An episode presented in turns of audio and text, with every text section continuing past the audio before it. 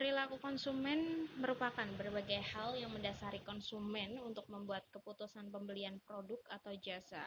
Perilaku konsumen sangat penting dipelajari dalam pemasaran suatu produk hingga dapat terjadi suatu pertukaran. Keinginan konsumen dapat kita ketahui melalui perilaku konsumen. Sehingga apabila produsen telah mengetahui perilaku konsumen, maka produsen dapat memproduksi barang atau jasa yang sesuai dengan permintaan konsumen.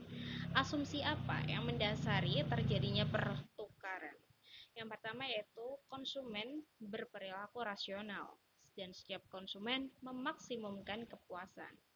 Setiap konsumen memiliki informasi yang lengkap atas berbagai alternatif pertukaran yang tersedia bagi mereka. Dan pertukaran itu relatif bebas dari pengaruh luar. Dan kondisi yang harus dipenuhi agar pertukaran dapat terjadi.